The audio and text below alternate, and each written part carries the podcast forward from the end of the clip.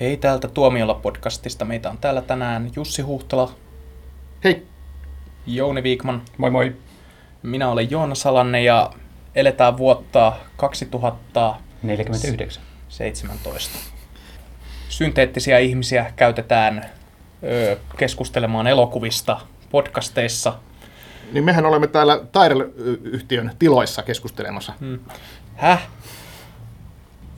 Joona, tiedämme, sinä olet valvonut koko yön. Me annamme sinulle anteeksi. Tämän kerran. Sä et tiedä, miltä tuntuu lukea koko yön aikana kymmenen juttua Harvey Weinsteinista, ja aina kun sä yrität kirjoittaa siitä uutista, niin uusi juttu tulee samasta aiheesta. Ja vielä tuommoisesta mieltä ylentävästä aiheesta. Sun pitäisi nyt vaan niin sanoa, että sä et hyväksy Harvey Weinsteinin tekoja. En, se mies on sika, siis Lion. Siis oikeasti se leffa ei ansainnut kyllä niitä Oscar-ehdokkuuksia. Eikä ansainnut rakastunut Shakespearekään. No näinpä. Siis sen miehen rikokset kyllä niinku ylittää Niin. käsitys. Kamala hirviö. Blade Runnerit perään. Eihän sitä tuottanut. Siksi juuri. Jos Weinstein olisi tuottanut sen, niin se ainakin selittäisi sen, minkä takia alkuperäisen Blade Runnerin alkuperäinen versio on niin hirvittävä, koska hän on leikannut näitä Ghibli-leffoja ihan pilalle. Oh, tää, äh, mikä oli tää nausikaan Tuultenlaakson nausika. Joo, mutta mikä siis silloin oli joku Warriors of the Wind tai joku tällainen se nimi silloin, kun se leikattiin jenkkimarkkinoille. ensimmäisen Leikattiin pilalle ja dupattiin uudelleen. Se- Se oli aika mielenkiintoinen Joo. kokemus. Mut joo, mä itse asiassa taustatyönä tätä podcastia varten mä kuuntelin meidän aiemman Blade Runner-podcastin läpi. Sehän on klassikko, niin kuin tuo alkuperäinen elokuvakin. joo, joo, siis se on, niin, se on niin klassinen, että mä haluaisin tehdä siitä Final Cut-version, jossa mä poistaisin taustamaton ja ö, kaikki mun omat änkytykset siitä, ja sitten tietenkin lisäisin mukaan muutaman keventävän vitsin, koska se on todella kuiva podcast, ja mä toivon, että tämä podcast tekee sen täysin tarpeettomaksi, eikä kenenkään tarvitse enää kuunnella sitä. Eli sä leikkaisit sen uusiksi ja duppaisit uusiksi. Oletko si- sinä olet meidän Harvey Weinsteinimme? Ei kun tehdään silleen, Ei että vaan, mä olisin Ridley Scott, mä lisäisin sinne yksisarviskohtauksen väliin, ja poista sitä se kertoja ääni. Se ei toimi. Mä odotan innolla Blade Runner 2049 tulevaa Blu-ray Director's Cuttia, jossa Harrison Fordin kertojaääni on palautettu elokuvaan. What do you want? I want to ask you some questions.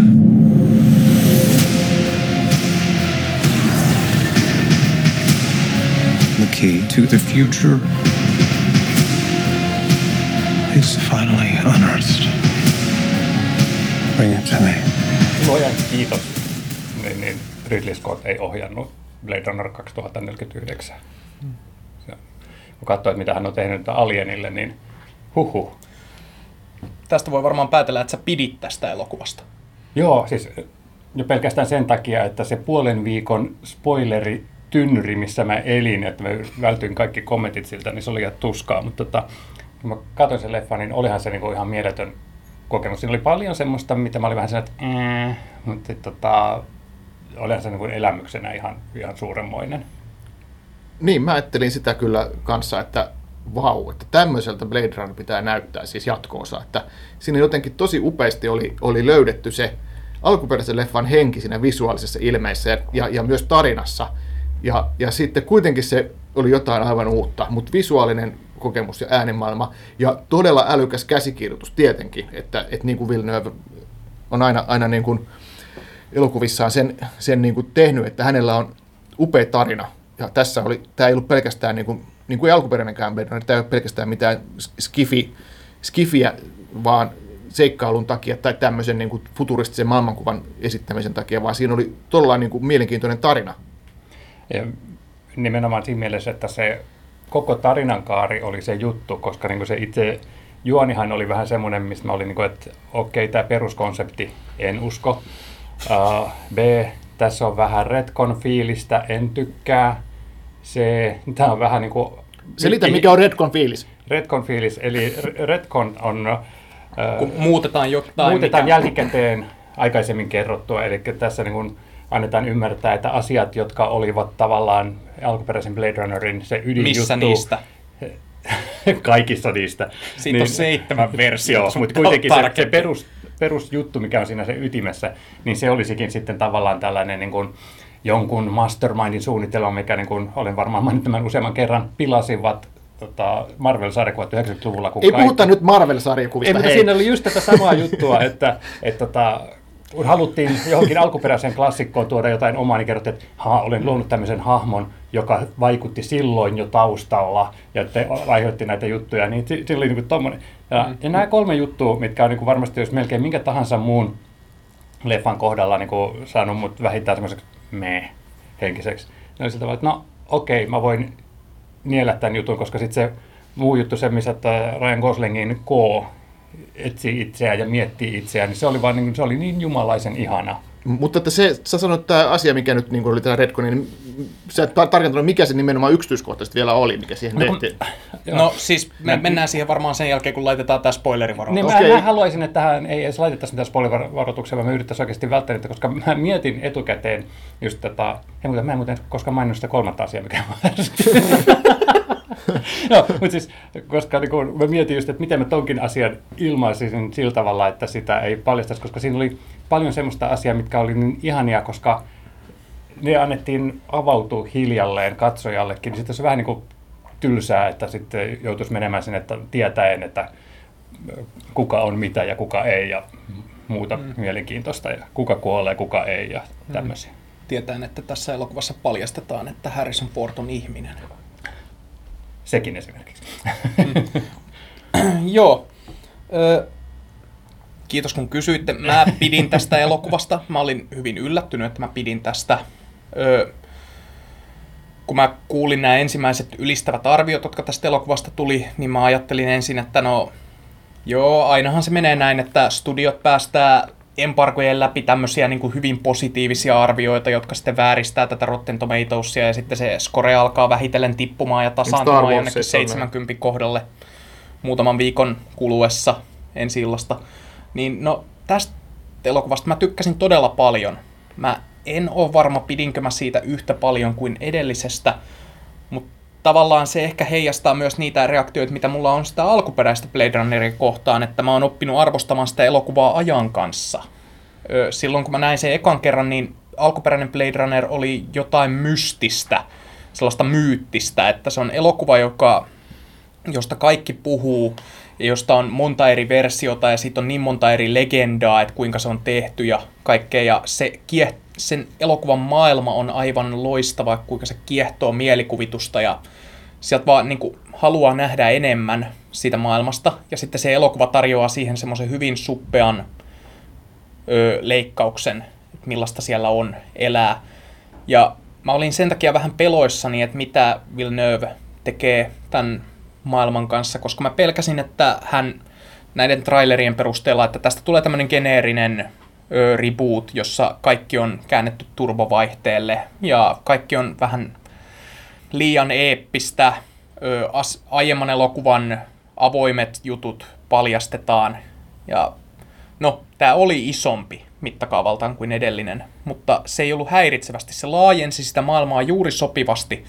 Ja ehkä parasta tässä elokuvassa oli, että se ei tuntunut suoralta jatko-osalta, vaan se oli tämmöinen täysin itsenäinen jatko-osa. Me, tai melkein täysin itsenäinen. Toi sun puheenvuorossa oli melkein kuin toi leffa jo.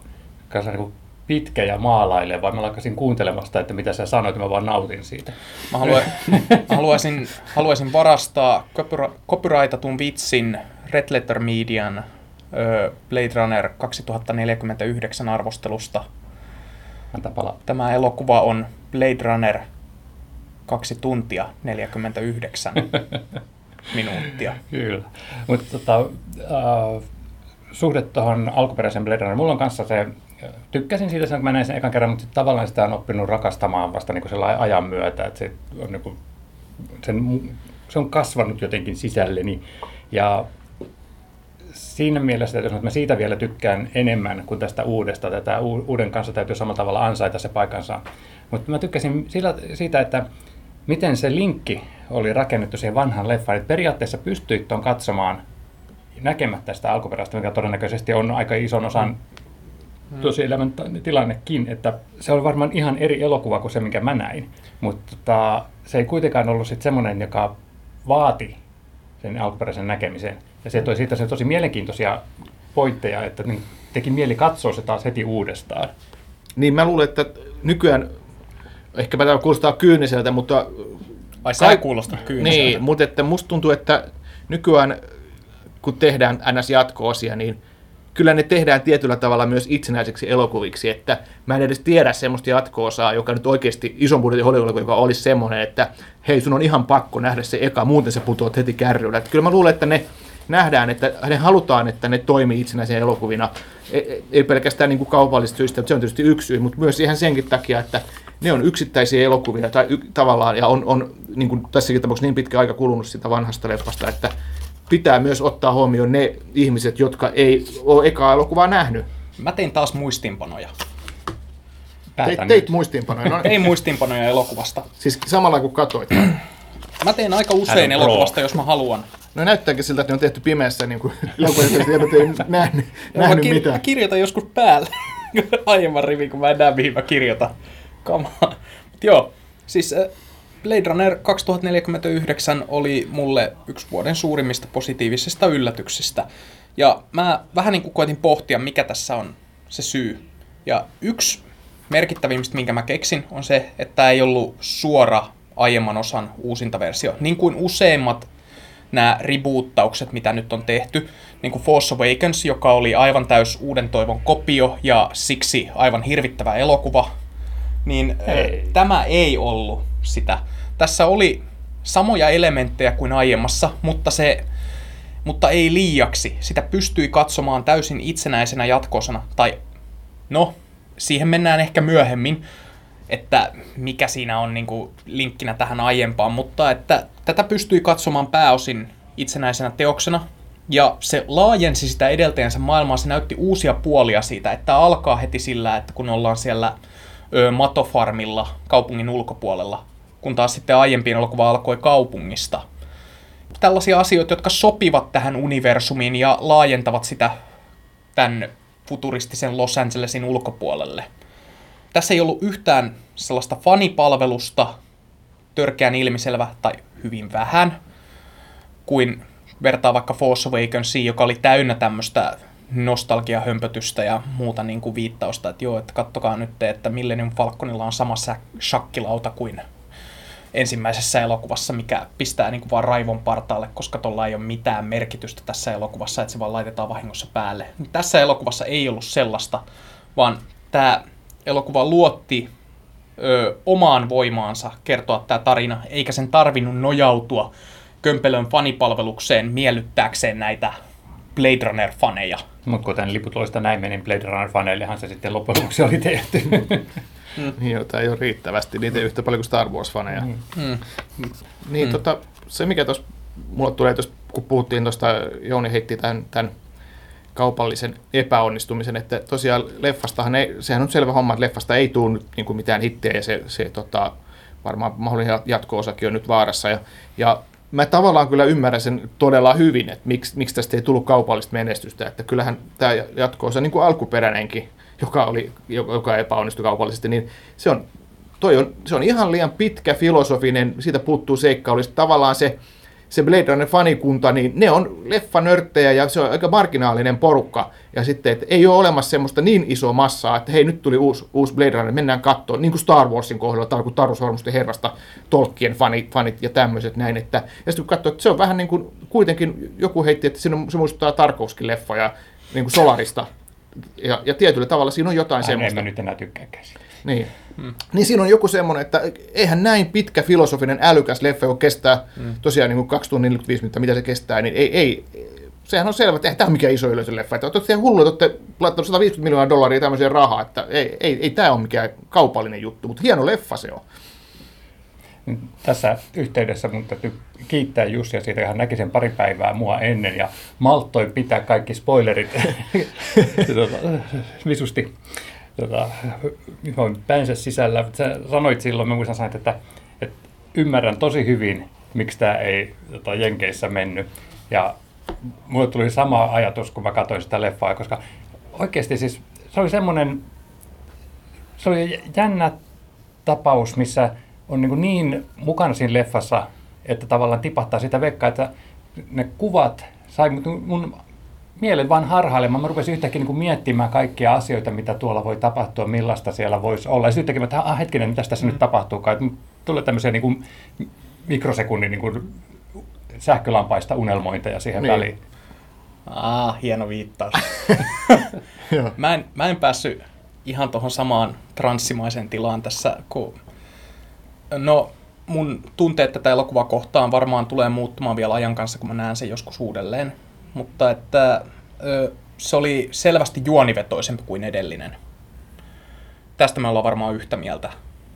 Se ei, se ei ollut samalla, kun se edellinen elokuva on enemmän semmoinen hyvin tunnevetoinen ja tämmöinen niin kuin, ö, se maailma oli silloin täysin originaali ja kaikkea, niin tässä leffassa on sitten taas paljon selkeämpi juoni, jota... Mm, en mä välttämättä ole samaa mieltä. Sanotaan näin, että se juoni on selkeä. Se, se, tämähän ei ole sinänsä, mä sanon filosofinen, ja, mutta tämä ei ole silleen vaikea, sillä tavalla vaikea. Se, se voi olla jenkkiyleisölle niin kuin pitkävetenen ja raskas, mutta että tavallaan tässä ei ole mitään hirveän vaikeasti ymmärrettävää, että se, mutta se maalailevuus, siinä, se menee hitaasti eteenpäin, siihen maailmaan niin kuin voi hi- uppoutua, niin kuin Jouni sanoi. No se on hidas elokuva, joo. joo, mutta mä näen silti, että verrattuna edelliseen, jossa seurattiin kuitenkin etsivä Deckardia ja sitten näitä replikantteja, niin tässä leffassa on hiukan monipolvisempi juoni, jota kuljetetaan läpi sen maailman, kun taas sitten edellisessä leffassa leikattiin kahden tarinan välillä.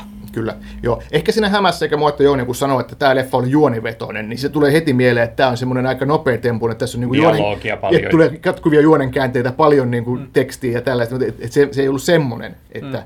Ja että... sekin muuten eroaa edellisestä elokuvasta. Tässä on hahmo, joka oikeasti ö, alkaa jostain pisteestä ja kasvaa tarinan aikana johonkin muuhun. Ja niin kuin tämä ö, Goslingin esittämä K, joka on siis Blade Runner, joka on replikantti. Kyllä, sehän kerrotaan tuossa ihan Joo, heti alusta. Mikä alussa. myös vähän vihjaa, että Descarteskin varmaan oli replikantti siinä aiemmassa elokuvassa, mikä jätettiin siinä vähän niin, niin avoimeksi, ei, vaikka siihen vihjattiin vahvasti. Niin, niin mutta että, ja tosin mitään spoilaamatta tietysti voi sanoa, että tämä K kerrotaan heti, että hän on replikantti, mutta aika pian annetaan sitten myös katsojalle tavallaan, että hetkinen, ehkä K ei sittenkään ole replikantti. Tai mitä tämä tarkoittaa, että miten, voiko muistot sitten kuin olla todellisia. Joku tässä on, että siinähän heitit, vihjataan aika alussa se. Joo, nyt mä haluan laittaa tähän kohtaan spoilerivaroitus.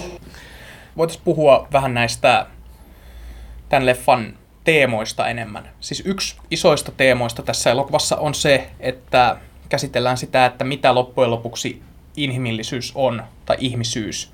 Mikä oli tässä edellisessäkin elokuvassa teemana, että kun siinä rinnastettiin tämä, että Deckard, joka voisi olla ihminen, niin on paljon konemaisempi kuin nämä öö, replikantit, joita hän jahtaa, jotka, vaik- jotka ovat tuntevia olentoja. Ja sitten Deckard lopussa hyppää pois oravan pyörästä ja lähtee tämän Rachelin kanssa pois, valitsee rakkauden ja luopuu tästä urastaan, joka teki hänestä epäinhimillisen. Hmm. Niin tässä elokuvassa sitten taas on hyvin samanlaisia teemoja, että juuri tämä, että Goslingin hahmo on replikantti, mutta hänellä on silti romanttinen suhde hologrammiin. Mm-hmm. Mutta tota, A, mä en ole niinkään varma, että tässä niin annettiin mitään varmistuksia siihen suuntaan, että Descartes olisi ollut replikantti.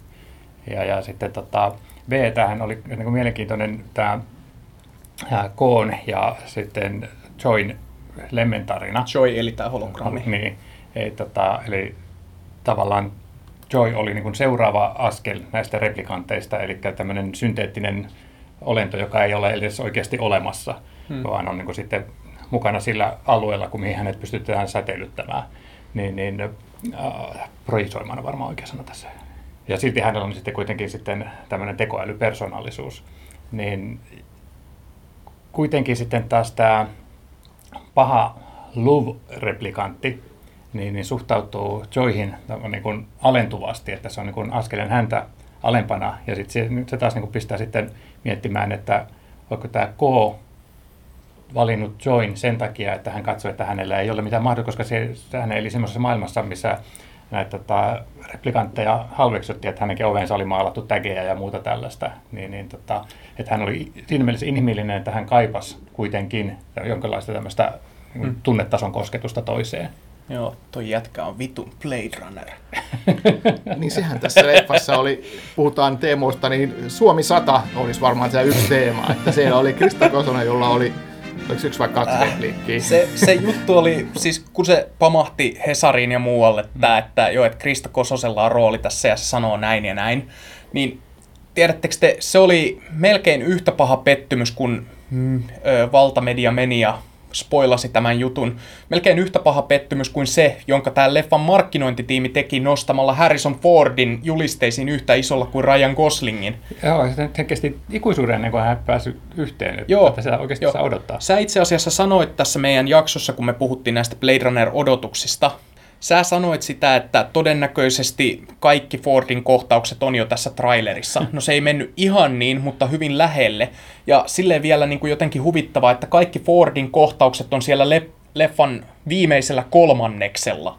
Eli että siinä vaiheessa, kun hommaan haetaan jo ratkaisua, niin Ford tulee mukaan. Ja mä olisin jotenkin, kun mä katsoin sitä, niin mä niin kuin osasin odottaa koko elokuvan ajan, että Ford tulee, koska se on niin isolla ollut tämän leffan markkinoinnissa mukana – niin mä olisin vähän niin kuin tarinankerronnallisista syistä toivonut, että se Fordin mukanaolo olisi pidetty jonkinlaisena yllätyksenä.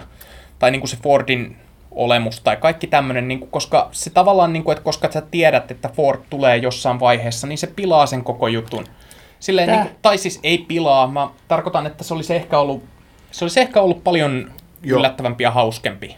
No mun mielestä se olisi täysin mahdotonta, jos ajatellaan vaan ihan sitä ihan vaan kylmästä leffan markkinointia, että me tehdään, että ei kerrota kellekään, että tässä onkin itse asiassa myös Harrison Ford, että kyllähän se pitää olla, että tässä on Ryan Gosling, tässä on Harrison Ford, ja niin, se on tämä leffa juttu. näyttää, että Harrison Ford hengaa koko leffan ajan verkkareissa ja teepaidassa, jossa no, on jotain ruokatahroja vielä. Aivan, mutta kukaan ei, niin kuin, sen, sen pystyy niin kuin arvaamaan, niin kuin mekin arvattiin, että se olisi, me puhuttiin siitä, että sehän on selvä homma, että se, se on pelkkä sivuhahmo, mutta totta kai se pitää nostaa esiin, ja se on niin iso osa sitä, sitä tota, tota, tota Blade Runner ajatusta, että se Harrison Fordin hahmo siinä mukana. Että kyllähän niin kuin, jos tekee minkä tahansa tähtien sota-leffan, niin kyllähän se Darth Vader pitää jossain siellä vilahtaa, mutta että, niin, niin, mutta et vaikka sä, se ei näkyisikään koko leffa. Niin, mutta et sä nyt voi nostaa Fordia julisteisiin yhtä isolla kuin toinen päähenkilö, jonka kanssa me vietetään aikaa niin kuin melkein kolme tuntia, eli käytännössä koko leffan keston ajan, ja sitten Ford, jonka kanssa me vietetään aikaa joku 15 minuuttia. Ne on tehnyt 150 miljoonaa dollaria maksaa leffan, anna niiden laittaa se Harrison Ford siihen julisteeseen, kun se vetää väkeä teatteriin. No ei se auttanut ainakaan. Joo, ei se kuinka vähän niitä olisi tullut, jos ei olisi ollut Fordia. Mutta, äh, niin jos siis, ihmiset ei ole mennyt katsomaan tätä sen Fordin mut, takia. Mutta tota, Fordi oli niin tälle leffalle ihan elintärkeä sen sen, sen tota, ensi kohtaamisen sen, sen viiden minuutin ajan. Et sen jälkeen hänen hahmo oli sitten vähän niin kuin roikku siellä mukana ja oli vähän niin kuin sitten perustelemassa loppujuonen käänteitä. Mä sanoisin, että se kohtaus, jossa Ford on siellä, öö, hitto, meinaan koko ajan sanoa Tyrrell, vaikka tässähän se on Wallis, se yhtiö, mm. niin, niin siellä tapaamassa no. tätä Jared Leton hahmoa. Paha korporaatio kuitenkin, Joo. oli mikä oli. Mä sanoisin, että sen kohtauksen olisi melkein voinut leikata pois. Ja koska se ei niin kuin auttanut ymmärtämään ei Jared Leton hahmon, ei tämän Lou äh, Androidin niin. Niin motivaatioita yhtään sen enempää. Joo, ja se Rachel näytti ihan kammottavalta no, tässä. Joo. Siis sellainen pelottava CGI saadaanko, tuonti. Sa, saanko palata taas tähän tota, Goslingin ja Fordin ensikohtaamiseen, koska sehän oli aivan mahtavaa. Se muutti sen leffan tunnelmaa, koska se oli semmoinen, alku oli semmoista maalailua ja tunnelmointia ja odottamista. Ja sitten siinä kohtauksessa tuli yhtäkkiä ihan erilainen jännite, kun ne tota, tavallaan kierteli ja kartteli toisiaan. Et, oli, että koska, koska tulee niin kuin väkivaltainen ratkaisu tai joku semmoinen tosi uskomaton totuus, jota tässä niin on jahdattu. Et se oli aivan, kun tuli sitten tämä ampumakohtaus, niin tota, näytöksessä, missä mä olin, niin ihana kirkaisu kuulu mun takaa, koska siinä oli, se oli oikein sydän läikehti, että joku lähti niin ihanasti mukaan siihen jännitteeseen. Se oli hieno nähdä muuten, mua huvitti jotenkin suorastaan se, että Harrison Ford, siis 75-vuotias mies, niin hän, hän tota, ensimmäisenä hän tulee näyttämölle, niin hänellä on ase kädessä. Sitten seuraavaksi rupeaa vetämään Ryan Goslingin turpaan. Mm. Sitten tulee jotain niitä pahiksi, sitten se vetää niitäkin turpaan. Se oli niin kuin tota Indiana Jones 35-vuotiaana. Siinä näytöksessä, missä mä olin, niin hetken aikaa mietin, että alkaako täältä nyt lähteä porukkaa pois sen jälkeen, kun Krista Kosonen oli tullut esiin ja sanonut sen yhden repliikin, joka hänellä tässä on. Niin, siis koska siellä niin kuin salissa se niin kuin huomasi, kaikki oli ihan hiljaa ja sitten tulee leffan puoliväli ja Krista Kosonen nähdään siellä jossain taustalla ja sitten hän tulee sanomaan, että tuo jätkä on vitun Blade Runner. Niin Joo. siinä vaiheessa niin kuin siellä salissa alkoi semmoinen pieni kohina, niin kuin, että se on Krista Kosonen se sanoisi. Sano. Your story isn't over yet. There's still a page left. On muuten yllättävän häiritsevää kuulla englanninkielisessä elokuvassa omaa kieltä. Onneksi oli tekstitetty. Sekin vielä.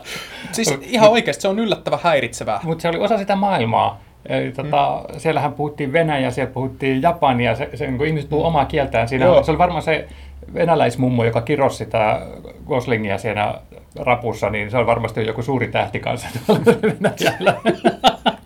Sitten siinä oli tämä somalialaisnäyttelijä, oli kans esitti Joo. sitä yhtä tyyppiä. Aa, puhu, joo. puhu omaa Joo, kieltään. Barkhadi Joo. Abdi. Joo. Niin, niin, tota, just, että se oli tavallaan niin kuin osa sitä leffan maailmaa, että se on semmoinen niin kuin tosi, todellinen kansansuotosuun, ettei ole mitään väliä, että mitä kieltä ihmiset puhuu, kaikki Se on siinä toisiaan. mahtava leffa. Siinä oli sekä suomalainen että somalialainen, Onhan toi tosi posi... Jotka puhuu omaa kieltään. Mutta siis onhan toi, toi on tavallaan aika optimistinen näkemys tulevaisuudesta, kun aina pelätään sitä, että tämmöiset suomen kaltaiset kielet katoaa tulevaisuudessa, niin tuossa leffassa tuntuu, että kaikki ymmärtää kaikkia kieliä. Se on niinku Star Wars-universumi, että ne kaikki vaan puhuu aina omalla kielellään ja muut puhuu omalla kielellään ja kaikki ymmärtää toisiaan. Niin, mutta tota, me ehkä vähän... Ehkä toi on semmoinen maailma, jossa Paapelin tornia ei koskaan purettu. Niin, Uhu, syvällistä. se oli syvällistä ja toi oli hyvä, koska mun mielestä me vähän nyt ehkä, koska olemme tämmöisiä la- lapsellisia veijareita, niin me vähän lyötiin tää lekkeriksi, mutta tosiasiassa niin ei pitäisi niinku unohtaa sitä, että tämä leffahan oli tosiaan niinku vakava, filosofinen ja ja se, mikä tekee tuosta niin kuin tosi hienon, on just se, se tota, mikä ekassakin leffassa oli, että siinä pohditaan niin kuin mahtavalla tavalla sitä ihmisen ja koneen välistä olemusta, tai sitä, että millaista on, voiko kone tehdä niin kuin tuntea, tai voiko ihminen, millaista on niin kuin olla tavallaan niin kuin ihminen, mikä erottaa ihmisen ja koneen, ja, ja mit, miten muistot vaikuttaa ihmiseen. Musta ne on niin kuin tosi mahtavia niin kuin teemoja, molemmissa leffoissa jotenkin tosi hienosti, ja tässä uudessa leffassa jotenkin, en nyt sano, että se olisi tehty viety pidemmälle, mutta ainakin se oli niin kuin yhtä upeasti käsitelty. se muistojen teema oli tässä elokuvassa todella upea. Kyllä. Siis, koska tavallaanhan se koko leffa, kuinka se rakentuu tähän, että kun Ryan Goslingin hahmo kuvittelee olevansa erityinen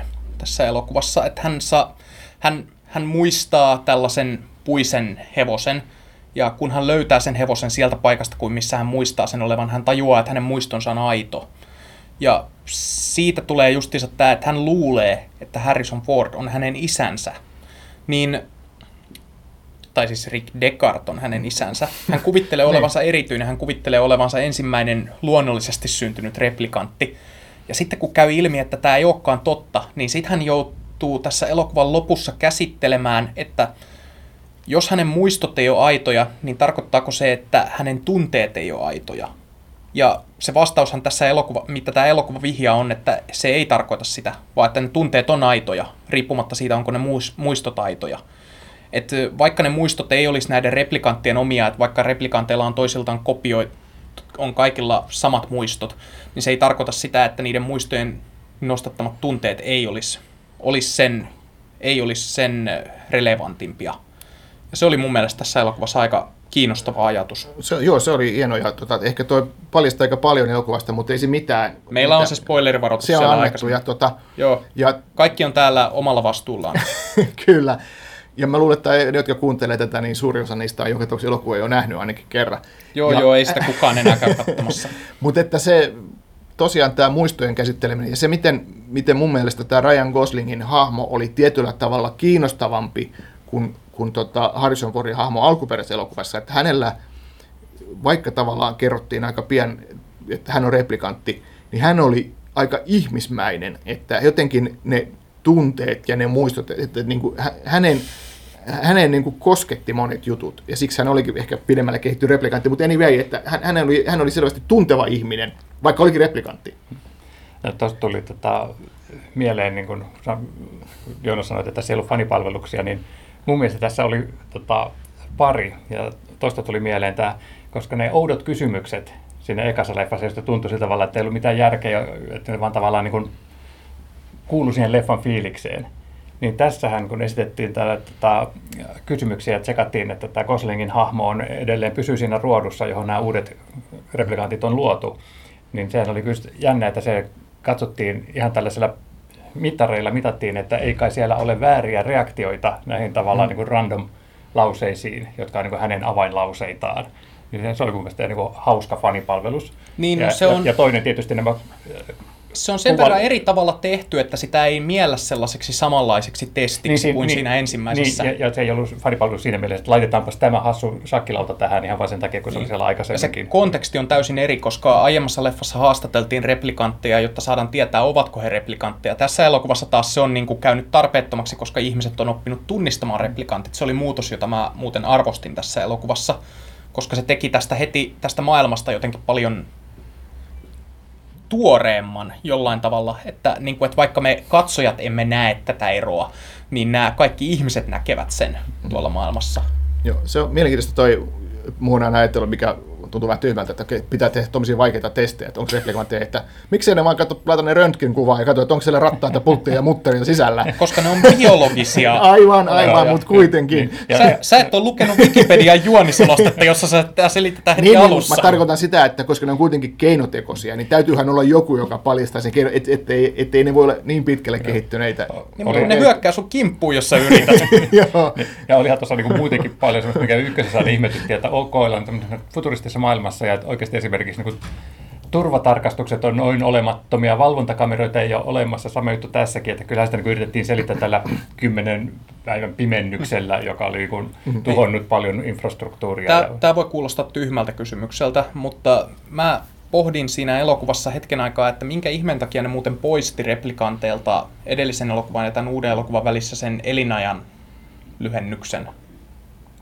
Se oli, siinä oli joku ihan ihmeellinen viittaus, kun puhuttiin tota, just tästä pimennyksestä, joka on niin kuin, mun mielestä siinä edellisessä leffassa sille oli ihan hyvä syy, että kun ne karkaa ja ne on vaarallisia. Niin, niin tuossa taas niin kuin sanottiin, että ja iso osa niistä, siinä sanottiin samassa yhteydessä, mainittiin tämä tota, infrastruktuurin tuho ja sitten mainittiin melkein heti perään, että jos mä nyt ihan oikein muistan tämän, että ja iso osa näistä elinajalta rajoitetuista replikanteista selviytyy. Mä niin yhdistin se jotenkin sillä tavalla, että, että se on johtunut tästä, että niillä on ollut joku semmoinen laskuri jossakin, joka on sitten hajonnut, että se ei olekaan ollut sisäinen juttu. Ja sitten mä rupesin funtsimaan, että onko tämä sitten ollut joku tällainen tietoisesti aiheutettu juttu, mutta taas sitä, sitä ei avata sitten koskaan sen enempää.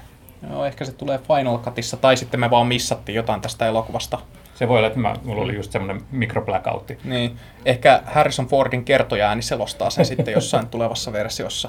Mulla on yksi tämmöinen fani-kysymys tai semmoinen fani pikku yksityiskohta vaan, mikä on tosi merkittävä. Eli, eli siinähän oli tämä leikki. Jos tiedätte vastaukset, niin voitte twiitata ne Jussille. Varmaan tämä on helppo, ehkä tämä on itsestään selvä, mutta siis se leikkihevonen, se puuhevonen, joka oli semmoinen niin puukolaveistelyn näköinen, niin mä ajattelin sen niin, että se on itse asiassa yksisarvinen, jolta on sarvi katkennut. Oliko se selvä juttu vai ajattelin, että se on vaan pelkkä puuhevonen? Mä ajattelin sen vaan puuhevosena, koska No eihän minä- tuolla on merkitystä. Yksisarvisella. Niin, no sillä olisi Fordille merkitystä niin, mutta Mä, niin, mä ajattelin, että koska mä katoin, että ihan niin kuin siinä oli, mä yritin katsoa, että toi on yksisarvinen, jolta on se sarvi katkennut. Siinä oli semmoinen, kun katsoi jossain kohtaa, että, että sillä oli sillä hevosen päässä oli semmoinen niin kuin ikään kuin minitynkä, mikä oli aina sitä katkenneesta yksisarvisen sarvesta. Eikä siellä ole kuvauksissa Denis Villeneuve on ajatellut, että joo, että on niin, että siellä on yksisarvinen. Sitten se on ajatellut, että voi perhana, tää on liian ilmiselvä fanipalvelu, se on katkaissut se. Aivan. Ridley Scott kävi heittämässä sinne yksisarvisen, sitten Vi- Villeneuve oli, mitä helvettiä, naps. Koska kun, mä, kun se tota, näytettiin aluksi sitä tota, hevoshahmoa, niin mä kanssa ajattelin, mä ajattelin, että yksisarvinen, mutta sitten kun siinä ei ollutkaan, emme jäänyt sen jälkeen pohtimaan sitä, että mä ajattelin, että aha, ei ollutkaan. Eikä sillä ollut merkitystä. Siinä Joo. oli se tynkä, niin, mutta siellä oli se tynkä. Sitten, sitten, koska tämä sitten tämä, tämä ah, nyt nim- nimi, Toi, on niinku, mä haluan uskoa, että toi on totta, että Ridley Scott kävi heittämässä sinne yksisarvisen. Joku katkaisi sen sieltä. tämä origami. Ei kun hei, Ford väänteli. katkaisi sen, koska Fordin mielestähän Descartes ei Ori- ollut koskaan niin, origamityyppi, origamityyppi. Niin, joka esiteltiin kanssa pikaisesti taas sitten palattiin häneenkin. Joo, kävi siinä niin. Niin, niin kuin hän väänteli tota, sitä yksisarvista siihen, mutta tossa hän antoikin niin, tota, lampaan tälle Kyllä. Goslingin hahmolle. No, ja se, se- on, se oli niin kuin, mun mielestä ensinnäkin viittaus tähän sähkölampan juttuun, mutta myös siihen, että, tota, että onko tämä Gosling vaan sitten tätä laumaa vai onko hän niin kuin yksilö? Niin se on mielenkiintoista, mihin kaikkeen toi mahtaa viittaa. Toi on tietysti hyvä ajatus, että se, se viittaa siihen. Ja sitten, Mm. että, että oot sä vaan lammas. Ja olihan se vaan hauska juttu siellä. Joo, joo mm. mutta että anyway, mun... Oletko sä saalis vai saalistaja? Niin, aivan. Mutta anyway, että se hevonen ei voi olla sattuma, että se täytyy olla yksisarvinen. Että miksi, muuten se olisi ollut vaikka leikkiauto tai joku, mutta että kun se nimenomaan oli hevonen, niin totta kai, ja siinä näkyy se tynkä. Kattokaa, hei Blu-raylta, niin zoomatkaa siihen. Käyttäkää sitä samaa konetta, mitä Harrison Ford käytti siinä ekassa Ja, leffassa. ja, ja totta muuten my- myös siinäkin mielessä, että, että miksi hevosella olisi ollut mitään merkitystä tälle lapselle maailmassa, jossa ei ole hevosia. niin. Jaa, mind boggles. Niin. Mindy bogglaa. niin. Eikö siellä ollut hevosia? No siis kaikki oli kuollut, jossa niinku porukka niinku katsoi, että voi vitsi, en ole ikinä nähnyt puuta, onpa tosi hieno, Ää, se on edellisessäkin leffassa niillä oli synteettisiä pöllöjä. Ja Niin. kää, käärme, käärmeitä. Ja tossakin oli toi koira, josta ei tiennyt, onko se, onko se tuota Androidi vai ei. Sitten olisi pitänyt kysyä jotain. Sitten olisi, niinku, sitten olisi niinku Lassia. Hau, hau, hau. Joo, mutta se on, No ei, siis kato, Jussi, Jussi, sä ajattelet vanhaa elokuvaa. Kyllä noi kaikki tunnistaa, jos se on keinotekoinen tässä elokuvan maailmassa. Okei, okay, joo. Mm. Ja sehän oli muuten mahtavaa muuten, pakko vielä sanoa siitä vanhasta elokuvasta niin kuin kivoja viittauksia, että oli ne kaikki laitteet, millä zoomattiin, että hei, kato tuohon, su- suurena tätä, y- nä- pistä siirrä seiskaan, käänny vasemmalle, ne, ne miten niin kuin zoomattiin kuvia tuollaisella ääniohjauksella, se oli hauskasti niin kuin viittaa siihen vanhaan leffaan. Hmm, vanhan leffan kaikkein ymmärrettävin kohtaus, jossa Rick Deckard tekee salapoliisin työtä, zoomailee sitä valokuvaa ja sitten kääntää sitä jotenkin sellainen kolmiulotteisesti vielä. Siis se ärsytti mua ihan suunnattomasti silloin aikoinaan siinä alkuperäisessä. Mutta sekin selitettiin tässä, koska niin kun, siis, siinähän tämä Goslingin äh, tarkkailulaite, sehän niin kun, hän käski sitä kuvaamaan koko ajan Mm. maailmaa. Mutta se oli vain se käyttöliittymä, mistä sitten lopputulosta katsottiin, oli kaksiulotteinen. Eli se data siellä takana oli koko ajan kolmiulotteista, joten se data oli siellä olemassa. Mä olin, ahaa, he vastasivat minua yli 30 vuotta vaivanneeseen kysymykseen. Joo. Eihän silloin 80-luvulla edes mistään 3D-teknologiasta puhuttu. Ne ei vieläkään, niin ne ei vieläkään ole selittänyt sitä, minkä takia alkuperäisen Blade Runnerin maailmassa vuonna 2019 on putkinäyttöjä kaikissa Ja ruuduissa. kaikki polttaa tupakkaa, ei. Kellään ei ole kännyköitä. Mutta, tosiaan tämä, tämä Kaikki Descartin, polttaa tupakkaa joka paikassa sisällä. niin. Descartin salapoliisityö siinä ekassa, niin se tosiaan oli semmoinen, mikä ärsytti mua tässä uudessakin leffassa, että oli kyllä niinku just semmoista niinku ankkalinna mikkihiiri seikkailee, että haa, Mustakaavun jaloissa on tullut tänne tuollaista punaista multaa, joka löytyy ainoastaan metsiköstä kaatopaikan takaa. Hmm. Mä- No niin, just jo, onneksi tämä on muuten ihan helvetin hyvä leffa. Mm. Mutta eka leffa on, ei ole niin juonivetoinen kuin tämä. Et siitä ekasta leffassa on nauttii siitä maailmasta ja tunnelmasta ja kaikesta atmosfääristä. Tästä toista, mm. Tätä toista leffaa pystyy lähestyä. Toinen leffa on silleen helpommin lähestyttävämpi, että tästä ö, on helpompi, tätä on helpompi arvostaa jo ensimmäisellä katselukerralla, koska tässä on selkeä juoni ja sä ymmärrät hahmojen suhteita ja hahmot kasvaa ja muuttuu ja tällaista, ja sun ei tarvitse olla kauhean tarkkaavainen sillattiin niin kuin arvostaaksesi kaikkea, mitä tässä tapahtuu, ainakaan mun mielestä. Kyllä, mutta hyvät kuulijat, niin tämä juonivetoisuus, niin älkää ymmärtäkö sitä väärin. Se on totta, että siinä on, tässä on selkeä juoni, jonka kärryillä pysyy, mutta se juoni etenee todella hitaasti, että se vetoinen, veto, siis juonivetoinen, se, se veto on aika hidasta. Niin ja siinä tota, mun mielestä ykkösessä oli yhtä lailla ö, juoni isossa osassa, eli se oli siinä juoni niin kuin sellaisena, kun me ajatellaan tota, selkeää tarinaa, niin sehän oli semmoinen, että etsitään jotakin, kaikki tähtää sitten semmoiseen väkivaltaiseen yhteenottoon lopussa, ratkaisee kaikki, ja jota ei sitten siinä mittakaavassa tullutkaan, kun ehkä odotettiin. Tässä taas oli se tavalla, että etsittiin tiettyä asiaa, mutta kaikki niin kuin, tähtäisi siihen, että saataisiin joku tämmöinen suuri totuus, paljastus siinä lopussa. Mutta sitten mentiinkin vähän toiminnallisen suuntaan. Mä olin vähän yllättynyt, että se loppu oli niinkin toiminnallinen. Tiedättekö, mä tykkäsin todella paljon tästä elokuvan kliimaksista, tästä lopputaistelusta siellä padolla. Niin, missä oli sitä, niitä vedenalaisia juttuja. Niin, ja Siis koska se oli jotenkin niin, se oli hienosti tehty ja siinä oli paljon tunnetta, mutta se oli niin pi- yllättävän pienimuotoinen. Joo. Koska tässä oli vähän niin kuin pedattu sitä, että loppuratkaisu saattaisi olla just semmoinen pettymys, semmoinen eeppinen, niin kuin, että replikantit vastaan ihmiset ja Joo. tällaista. Mä, mutta mä en oikeastaan missään vaiheessa uskonut, että se menee siihen. Mutta mä olin yllättävän tyytyväinen just tähän, että se loppui tallattiin. Että se ö, Jared Leton esittämä Wallis, sehän vähän niin kuin jätettiin ilmaan heilumaan jatkoosia varten. Et sitä ei ratkaistu mitenkään, niin kuin, että koska alkuperäisessä leffassa Tyrrell kohtasi kohtalonsa aika verisesti, ainakin Final Cutissa. Ja tässä leffassa sitten taas toi Jared Leton Wallis jätettiin vaan henkiin. Ja sitten taas tämä hänen kätyri, johon Goslingilla oli paljon henkilökohtaisempi suhde, niin hoideltiin pois. Mä tykkäsin siitä, niin kuin, ja just siitä, että se, ta- se on niin kuin, vaan tämmöinen tappelu jossain padolla, ja siinä on näitä aaltoja ja kaikkea. Niin, mua ainut oikeastaan, mikä mua häiritseli, mikä mua aiemmin huvitti siinä, kun se Harrison Ford niin veteli kaikki turpaa. Sitten mua rupesi jo huolestuttaa lopussa, kun Harrison Ford niin kuin kastui ja se joutuu niin kuin upotettiin veteen. Kun, että herra Jumala, toi 75-vuotias pappahan saa keuhkokuumeen näissä. Että mitä te olette ajatellut? Mä veikkaisin, että se ei ollut oikeasti kylmää se vesi. Ja kaikkihan me tiedetään, kuinka paljon Harrison Ford vihaa kastua. Niin. Se oli, muistan, että se on jossain dokumentissa sanonut, että hän inhos siinä ensimmäisessä Indiana Jonesissa sitä kohtausta, missä hänen piti hypätä Eikö sinne se ollutkaan jokeen. käärmeitä? Ei, hän inhos sitä, kun hänen piti hypätä sinne jokeen, koska se tuntui inhottavalta vaatteet päällä. Ja sitten hän ei, inhos, hän ei viihtynyt ensimmäisen Blade Runnerin kuvauksissa, koska siellä satoi koko ajan. Niin kuin Harrison Fordin elämä on vaan niin vaikea. Se on siis, noin filmitähdet, siis ne valittaa, ne saa siis miljoonia dollareita siitä, että niiden pitää kerran kastua. Mm. Ja sitten vielä se, no siis Harrison Fordi ehkä, kun, siis mä oon koittanut välillä miettiä sitä hetkeä, että missä vaiheessa Harrison Ford oikeasti niin kuin lakkas yrittämästä. Koska tässäkin leffassa on vähän semmoinen fiilis, että hänet on vaan niin kuin kärrätty kotoaan tonne kuvauksiin ja ei ole tarvinnut edes teepaitaa vaihtaa, että siinä on edelleen jotkut aamupalataharat ja edelleen ne samat verkkarit. Ja, siis hän on ne samat vaatteet päällä julisteissakin ja kaikkialle. Hiuksiakaan ei tarvitse kammata. Ei tarvinnut muuten tuossa Star Warsissakaan. Siinä ne pakotti hänet laittamaan tutut vaatteet päälle.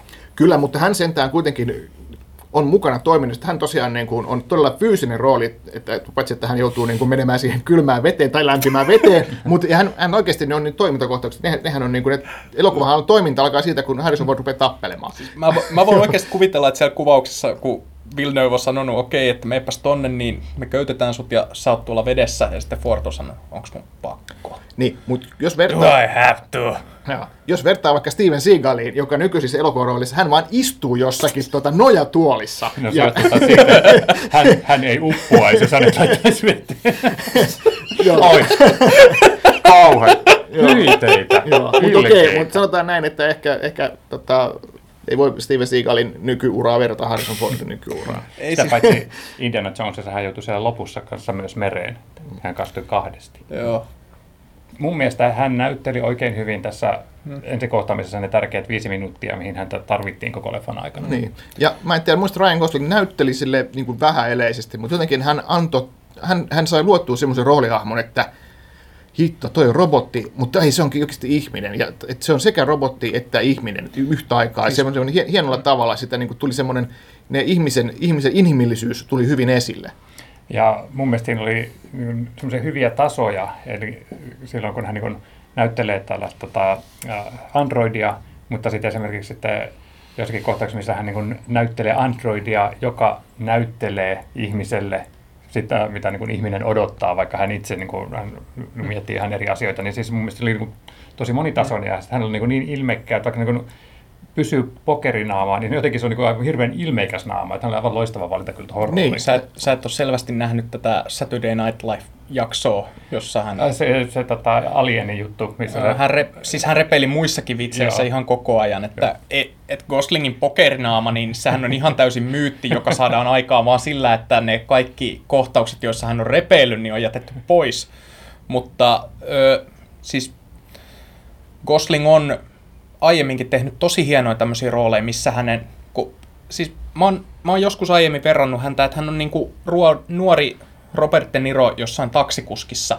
Että hän osaa välittää vahvoja tunteita hyvin pienillä eleillä, tehdä sellaista tosi hienovaraista näyttelemistä, mikä on elokuvissa aina toivottavaa, koska elokuvissa kaikki suuret eleet näyttää vähän naurettavilta. Mm. Niin Gosling, Gosling on todella taitava niin kuin, ilmaisemaan pienimpiäkin tunteita ihan pelkästään silmillään.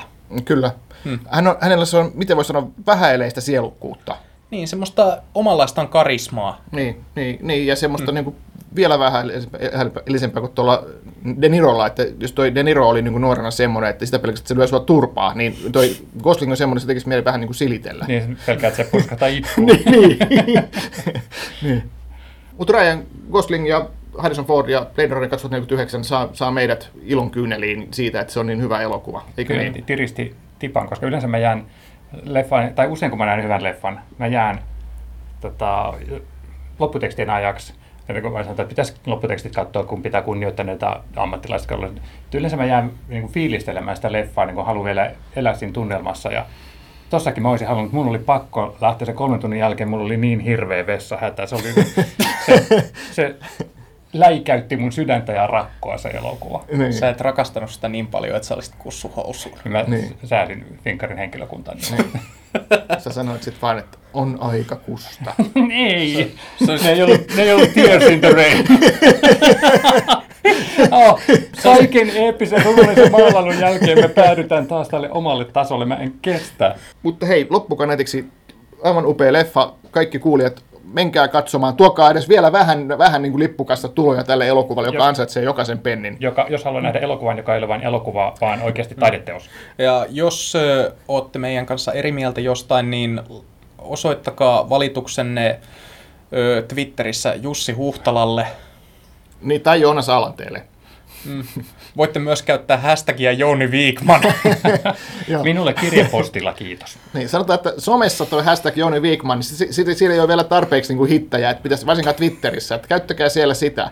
Joo, ha- hashtag, hashtag Jouni Viikman, jos olette eri mieltä jostain, mitä sanoitte Mä, so, mä soittan teidän työnantajalle. Niin, missä tahansa somekohussa, niin laittakaa hashtag Jouni Viikman. Se on ihan vapaasti, koska mä en koskaan saa tietää sitä. Niin. Mm. Joo, laittakaa, vie, laittakaa viestiä Jounin pomolle. En tiedä, kuka se on. Mutta joo, jo, jos, jos, jos olette eri mieltä jostain, mitä Jouni sanoi, laittakaa viestiä Jesse Huusarille sähköposti. Hänkään ei välitä. joo.